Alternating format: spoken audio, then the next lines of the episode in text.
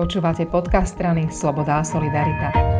Dnes sa budeme so županom Bratislavského kraja rozprávať o novinke, kde je Juraj Droba a celý kraj znovu trendseterom. Reč bude o novej mobilnej očkovacej jednotke. Takže Juraj, prosím, predstav nám ju. Spúšťame mobilné očkovanie v domovoch sociálnych služieb a v zariadeniach sociálnych služieb. V podstate laicky povedané je to o tom, že príde mobilná jednotka, to znamená nejaká dodávka s personálom do domova sociálnych služieb a zaočkuje tých klientov, ktorí nie sú e, spôsobili na to, aby sa išli zaočkovať do nášho veľkokapacitného očkovacieho centra na Národnom futbalovom štadióne. Teda, ak správne rozumiem, cieľom je, aby očkovacie látky a lekári sa dostali čo najviac k ľuďom?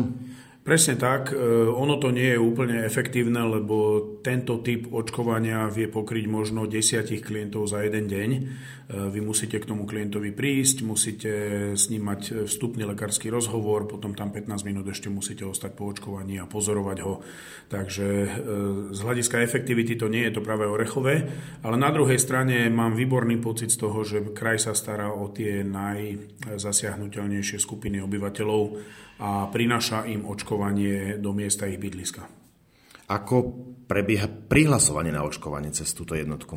Bratislavský samozprávny kraj má vypracovaný vlastný formulár, je to všetko na webe bratislavskýkraj.sk, takže môžete sa prihlásiť. E, naši lekári to priebežne spracovajú, spracovávajú a vyhodnocujú a ako náhle sa nám naplní ten počet 10, tak e, mobilná očkovacia jednotka vyráža a snaží sa logisticky si usporiadať tú cestu tak, aby nemusela jazdiť hore-dole po kraji. Ako látkou sa očkuje? V tomto prípade očkujeme prevažne látkou Pfizer, keďže ide o skupiny, ktoré sú buď vo vyššom veku alebo s rôznymi typmi ochorení. Takže Pfizer a perspektívne potom možno aj niektoré ďalšie látky. Máš aj informácie o tom, či takéto niečo zaviedli, alebo už funguje to v iných krajoch? Neviem, e, budem sa baviť o tom s kolegami. Vo štvrtok sa stretávame všetci župani, ale predpokladám, že mnohí z nás uvažujú podobným spôsobom. Máš prehľad, ako si Bratislavský kraj počína, čo sa týka zaočkovanosti obyvateľov?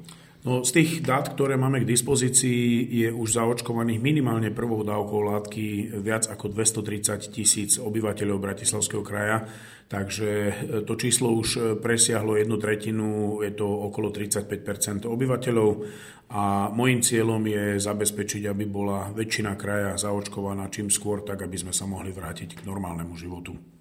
V Bratislavskom kraji je zaočkovaných aj dosť mladých ľudí, chodia čakať pred veľkokapacitné centrum, pred Národným futbalovým štadiónom na záver očkovacích dní a vraj teda nielen kvôli vakcínam, ale aj pre stand-upy hlavného lekára kraja Tomáša Salaja. Je to tak? Tak Tomáš to poňal tak, že spojil profesionalitu s dobrou náladou a myslím, že mnohí z vás, ktorí už ste boli na Národnom futbalovom štadióne, tak viete, o čom hovorím, že nie je to len e, ten nepríjemný pich do ramena, ktorý nie je až taký nepríjemný, ale je s tým spojený aj veľmi príjemný personál, e, sú tam dokonca zabavači, animátori a e, doktor Salaj teda niekedy už keď je veľmi unavený, tak si aj zavtipkuje priamo s ľuďmi, čo prišli očkovať sa. Takže áno, je to, také, je to taká zážitok. V podstate, že odídete z očkovania a poviete si, že zažil som niečo príjemné, ešte sa aj usmievam.